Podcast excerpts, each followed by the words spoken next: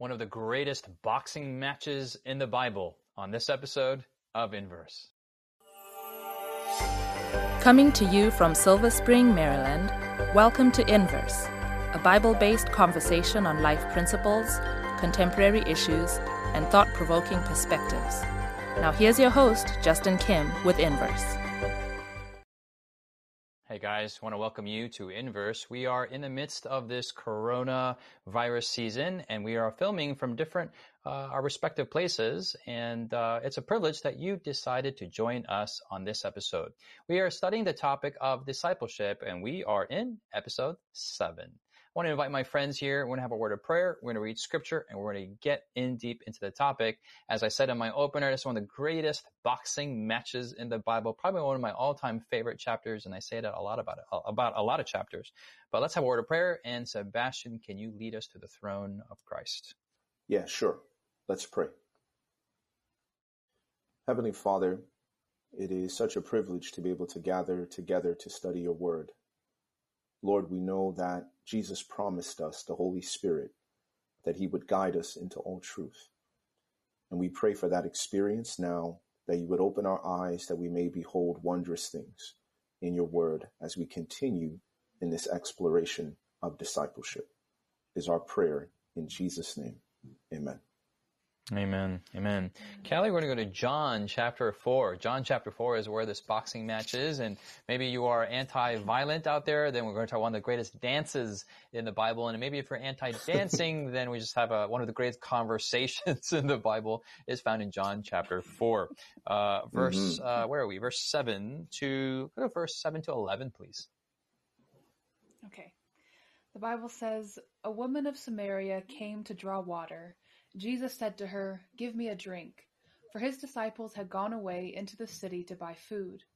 Then the woman of Samaria said to him, How is it that you, being a Jew, ask a drink from me, a Samaritan woman? For Jews have no dealings with Samaritans.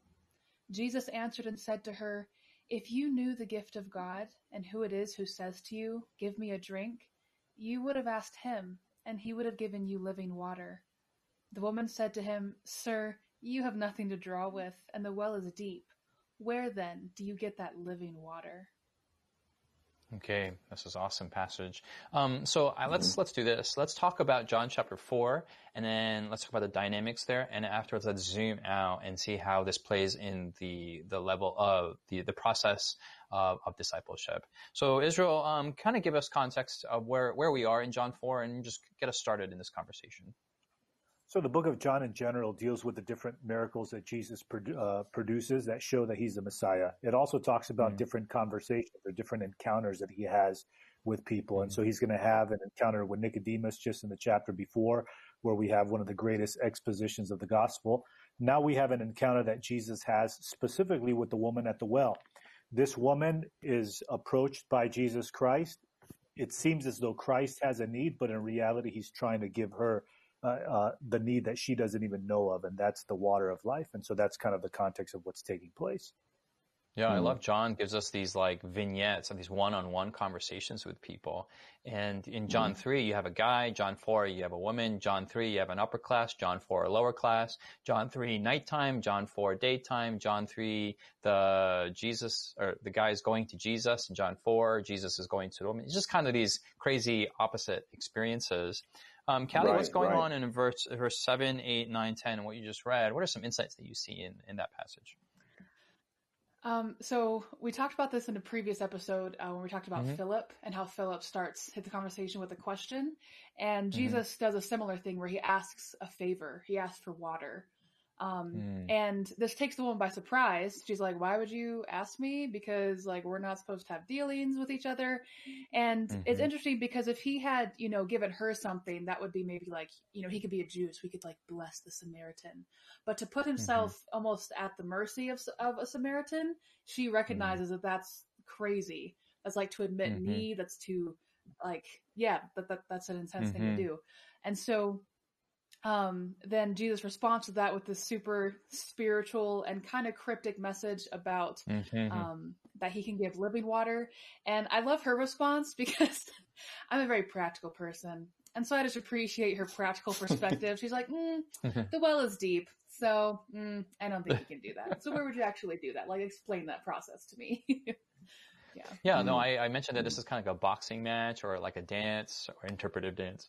Uh, but you, you followed this conversation and it's not a linear conversation. It's it's it's kind of like here Jesus goes here, and then the woman kind of responds, but then she kind of goes here, and then Jesus kind of follows her, but then he goes for here, and then she's kind of trying to get out of it.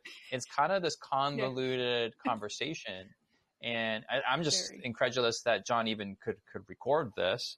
Uh, the cool thing is verse 9, uh, it says that the woman of Samaria said to him, How is it that you, being a Jew, ask of me from me, a Samaritan woman? Uh, the actual original Greek, the, the grammatical construction is like totally weird.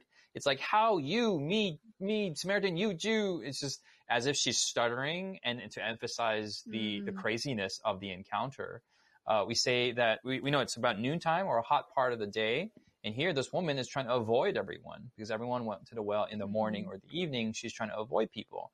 So here, Jesus knows something's up. Uh, Sebastien, mm. can you start reading from verse, uh, let's see, verse 12 to 15, please? Sure. Bible says, Are you greater than our father Jacob, who gave us the well and drank from it himself, as well as his sons and his livestock? Jesus answered and said to her, Whoever drinks of this water will thirst again. Whoever drinks thirst, but the water that I shall give him will become in him a fountain of water springing up into everlasting life. The woman said to him, Sir, give me this water, that I may not thirst, nor come here to draw. And Jesus said to her, Go, call your husband, and come here. The woman answered and said, I have no husband. Jesus said to her, You have well said, I have no husband. For you have had five husbands, and the one whom you now have is not your husband. In that you spoke truly. All right. I mean, this this is just this just went from like water to to to private life. Like it just escalated up to here. And uh, I mean, I, and then the next verse I think is just humorous. So they're talking about the woman's marital status, and then verse 19, the woman said to him, "Sir, I perceive yeah. that you are a prophet. Let's uh, avoid this conversation. Let's go over here." um, yeah. So, Sebastien, what are some some what are some observations that you see in the passage that you just read? Well, I think the the first thing is that Christ always has this way of using something that is familiar to a person to teach them the unfamiliar truths of the word of God and how mm-hmm. he connects mm-hmm. his goal of planting the seeds of truth, the seed of the gospel, using something yes. that they're dealing with in their practical life. So her mm-hmm. drawing that water, he's actually utilizing that same concept and idea in order to try to bait her into kind of biting you know, and, and asking him the questions that he wants her to ask him so that he mm-hmm. can tell her about who he is and what he's come to accomplish. Mm-hmm. Now, you use that word bait, and then it can have a negative connotation, but it's not to True. actually just to get her, but there is, he's trying to fulfill a need and looking her eternal salvation and happiness and purpose, and to fill right. that void that she's had in her life, that she's filled with husbands or boyfriends or, or whatnot. Mm-hmm. Israel, chime in. Mm-hmm. There's several different things that really speak to me. First of all, is the fact that how Jesus approaches the woman in the very beginning is that he comes to her and he asks her for this request. It kind of catches her off guard. It shows that Jesus is not bound by the customs of his time. It shows that Jesus mm. does not care that he's a Jew, that she's uh, a Samaritan. And so here it shows that Jesus is not a conventional person. It's mm-hmm. upon mm-hmm. this that the whole foundation really of the conversation takes place. In other words, if Jesus doesn't do something this bold now, then it's going to come across as though he's very rude when he then speaks about the fact that she's got five husbands. The one that she's with now is not really her husband, et cetera, et cetera. Mm-hmm. I think the lesson that mm-hmm. this teaches us as Christians is that we should not be bound by the social constructions of our world today. If I myself mm-hmm. identify for who I am as a, you know, Mexican American male living in the United States of America, if I, if, if that becomes my primary identity, it's going to be mm-hmm. very difficult for me to do the work that God has called me to do. Jesus says mm-hmm. you need to become Christ-like. You need to be not bound by the customs of this world. Why? Because right. the work that we are called to do is a world, it's a work that is out of this world. And so I think that's something that first and foremost really strikes me how Jesus himself, in the way he interacts with people, breaks down these barriers that would prevent him from reaching another person with the gospel. Mm-hmm, mm-hmm. I love that radicalness of, of Jesus. Uh, Callie, chime in here.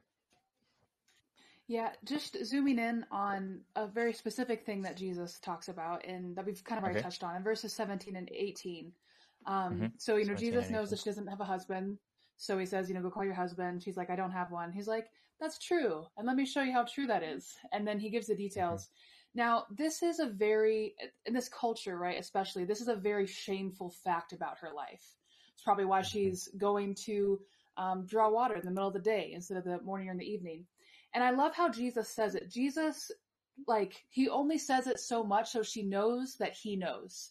He doesn't say it in a way like you've you've you've been around town, you have all these guys all over you. Like he just mm-hmm. he states it as like I know what's going on, and that's it. Mm-hmm. And mm-hmm. I love that balance, the way Jesus approaches it, because Jesus doesn't shy away from sin. He doesn't shy away from things that are wrong, um, that either hurt us or hurt others but he also doesn't throw it back in our face like look what you did you're a terrible person yeah and so right. i see this as just that that balance of like this is true let's talk about mm-hmm. that yeah. you know she's you know, shameful she's like uh politics Mm-hmm. You know, he's not afraid to talk about the issues, but then he's not there to condemn the person. Uh, let's go to Sebastien yeah, and then Israel afterwards. Mm-hmm. Well, I was just going to say that, you know, building off of Callie's, you know, point there is that this shows that Jesus is interested in broken people. You know, the fact yeah. that he even mm-hmm. took time to not worry about how he would be perceived talking to a woman like this. It's like, oh, this woman's had five husbands. The guy she's cohabiting with isn't her husband now. And you want to associate with this type of person? I mean, mm-hmm. what a beautiful truth to know that a huge part of planting the word of God in really good soil, referencing our previous episode, is basically being willing to have quote unquote bad company, being willing mm-hmm. to be interested in people who are very broken and whose society has put to the side. Mm-hmm, mm-hmm. Um, Israel? I, I often have the ability to talk with people who are getting into ministry, to pastors who are getting into ministry. And there's a principle that emerges here, and that is that we cannot be disciple makers of Jesus if we do not first understand who we are. And mm-hmm. the reason for that is that Jesus, when he speaks to this woman of Samaria, exposes the fact that he already knew her past. And yet, knowing the past did not prevent him from addressing her. And I think that this is what gives her confidence. If we are, have a realization of who we are and we mm-hmm. understand that we ourselves are sinners, this would be helpful in us not condemning people or not having this condemnatory spirit of other mm-hmm. people. And so I love how Jesus does not change how he acts based, even though he already knows what, what, who she is, I guess. Yeah, that condemnatory spirit sometimes is kind of natural in us. When we come back after the break, we're going to look at what are the, uh, this is Jesus, but what are the practical implications for us as followers of Jesus? Are we to have these conversations and what attitude and what methods are we to implement in our walk with Him? Has Inverse been a blessing to you? Do you have questions, comments, or feedback you'd like to leave us?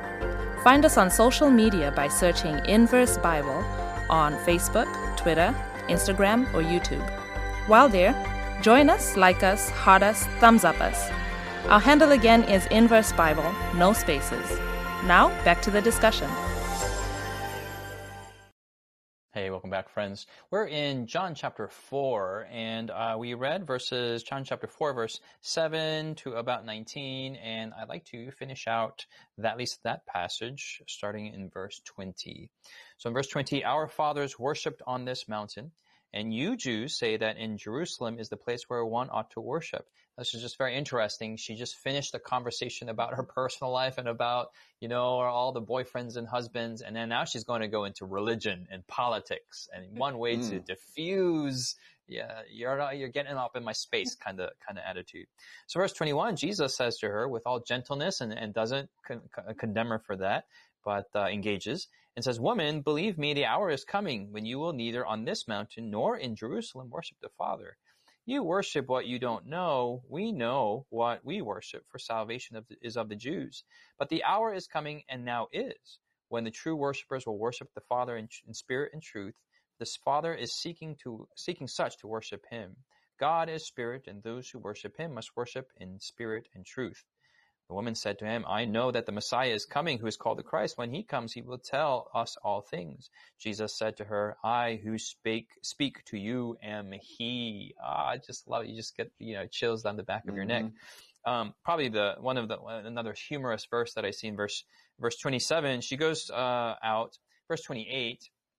The Bible says, and the woman then left her water pot and went her way into the city and said to the men, and she tells the men there, I just love it that she leaves her water pot behind. Uh, mm-hmm. She came to the well because of the water. That was her purpose. And she lost her purpose and found a whole new thing. Um, describe the, the dynamics. Isn't this a funny, funny, funny chapter? Uh, we'll start yes. with uh, Sebastien. And w- what is Jesus trying to do in this conversation? Uh, in a sense, well, he doesn't really seem like he's doing much, but in a sense, he's doing a lot. Yeah, I mean, Jesus is a master example of mm-hmm. how to find different ways to connect the word of God to what's happening in a conversation. Mm-hmm. I mean, he's trying to use her personal relationships, he's trying to use her general errands of going to get water from a well, and he's trying mm-hmm. to use her political views to find ways to introduce yes. her to who he is. And he's trying to mm-hmm. find ways to plant that seed of the gospel. And so Christ is mm-hmm. showing that we need to not be married to just one method and that one size does not fit mm-hmm. all. We need to be adaptable. We need to be responsive. We need to be agile in our approach to relating to people and trying to plant the seed of the gospel in their hearts. Mm-hmm. Mm-hmm. Callie? Amen. Well, see, I might take us a different direction, but I just want to focus on something that, that Jesus yeah. said that I love. And it's something that sounds, it sounds rude, um, it's it's verse mm-hmm. 22. He says, "You worship what you do not know. We know what we worship, for salvation is of the Jews." So mm-hmm. Jesus mm-hmm. is is straightening out, you know, what she thinks about this this whole thing here, and I like that verse because Jesus, again, he doesn't shy away from the truth, but he's also not being a jerk about it. Um, mm-hmm.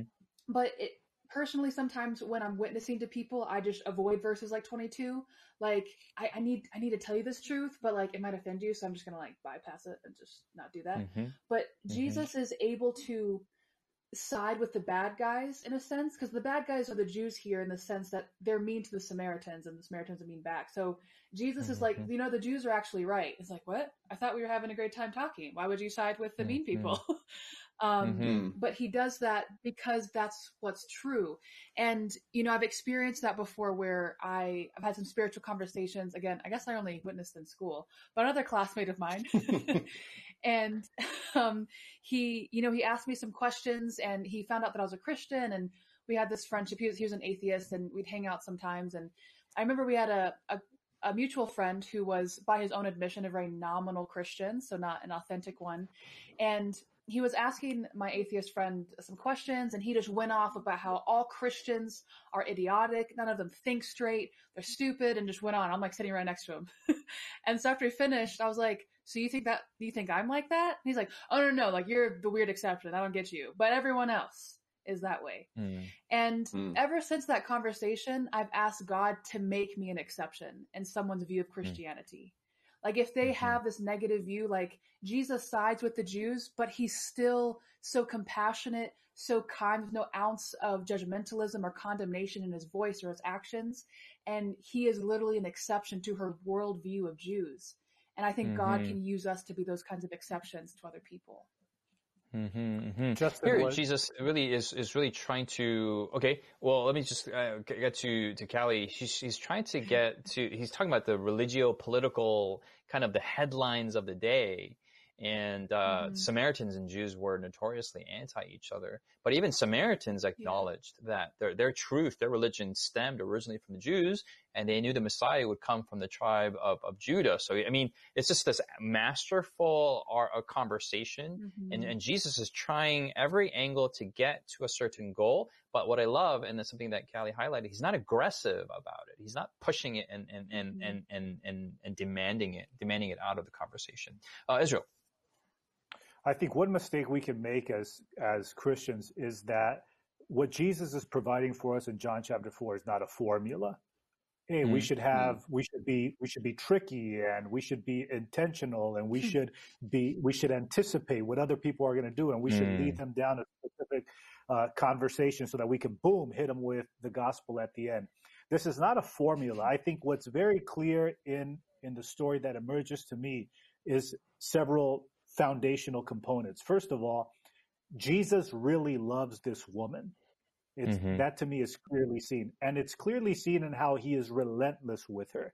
In other words, mm-hmm. he detects in her a spiritual interest and he will not allow her to run away from it. Mm-hmm. How does he mm-hmm. do this? He does that by saying, look, from the very beginning, I knew that you had issues and I still came to you. I still engaged with you. I still asked you for this favor. And so he provides this kind of uh, comfortable space for her to go through. It's true mm-hmm. that what, what Callie says is true. Jesus is so direct with how he speaks to her. But also, what we have to, uh, at the same time, um, understand and observe is the fact that there is no other person that Jesus gives such a clear declaration of himself to as he does to this mm-hmm. woman at Samaria. He says, like, essentially, he says, Look, I am the Messiah. Now, if you compare that with mm-hmm. with uh, with Nicodemus, right? He speaks to Nicodemus in like, you know, the wind blows where it lists, and you don't, you know, and all these crazy things. You're like confused. What? The, wait, what? You know, even Nicodemus, who's an educated person, does not understand what Jesus is trying to say, right? Now, mm-hmm. Jesus speaks so plainly to her. Why? Because this woman has that kind of a desire, that kind of a yearning for a better life. And so I think the lesson that it shows me is this.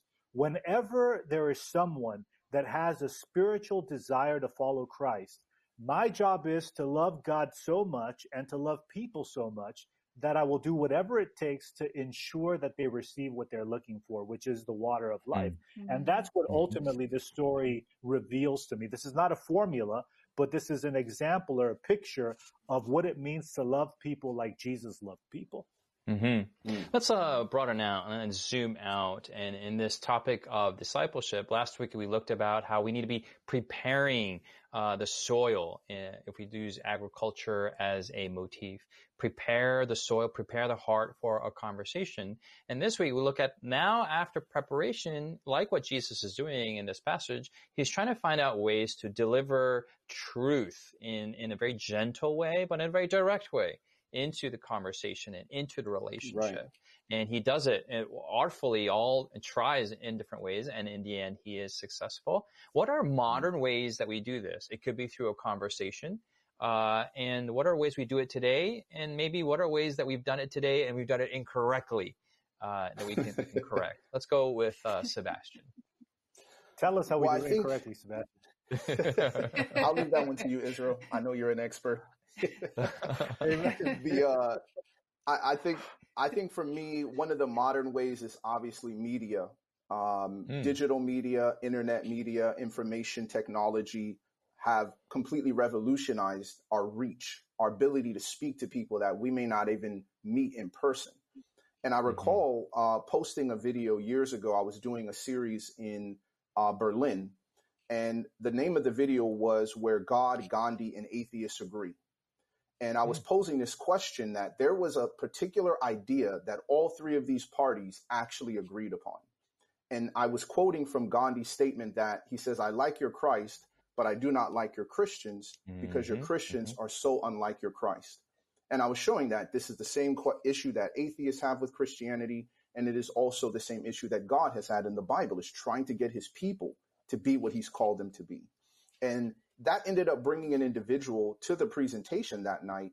And that led to a conversation where he eventually, two weeks later, had decided to commit to coming to that church each and every mm-hmm. Sabbath mm-hmm. and also beginning Bible studies. But it all started mm-hmm. with this fact that someone was willing to come out and say that all Christians are not perfect and that God, mm-hmm. Gandhi, and atheists agreed on this key point. So modern media, video technology is a is a new modern way of how we can sow those seeds.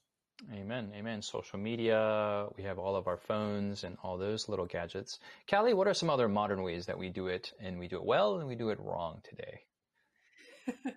I'm going to continue to leave the wrong one for Israel to um, take that over for us.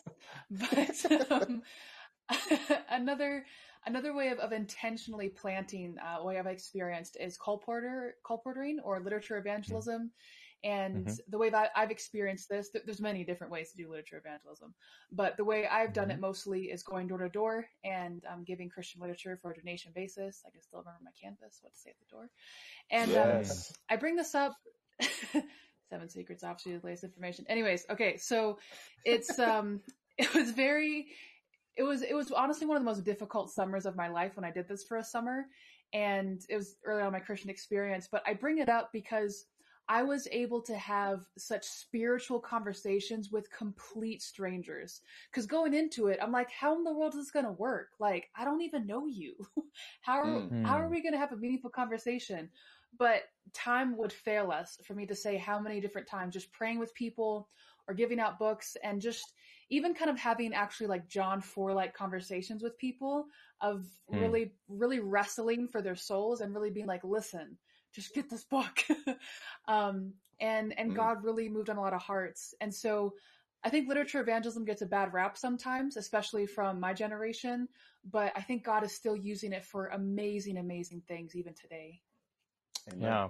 Appreciate that that testimony. Well, time does fail us. We can't get to Israel and the and, and, and for him to share some of his failures in his ministry. Lucky, lucky. But we want to say we want to encourage all of you to continue the conversation uh, online through our social media. Our handle is Inverse Bible. You can see uh, past and present episodes of Inverse at hopetv.org slash inverse. We're so glad that you decided to join us here. We want to encourage you to have a spiritual conversation with your friends around you, to plant the word of God into the hearts of those around you in your immediate sphere. And before you even do that, we're going to be preparing as well in this process of discipleship. God bless you guys. We'll see you next week here on Inverse. You've been listening to Inverse, a Bible based conversation with Callie Williams, Israel Ramos, Jonathan Walter, Sebastien Braxton, Siku Dako, and your host, Justin Kim. Inverse is brought to you by the Hope Channel, television that changes lives. For this and more inspiring episodes, visit inverse.hopetv.org. Find us on social media, hashtag Inverse Bible. Until next time, this is Inverse.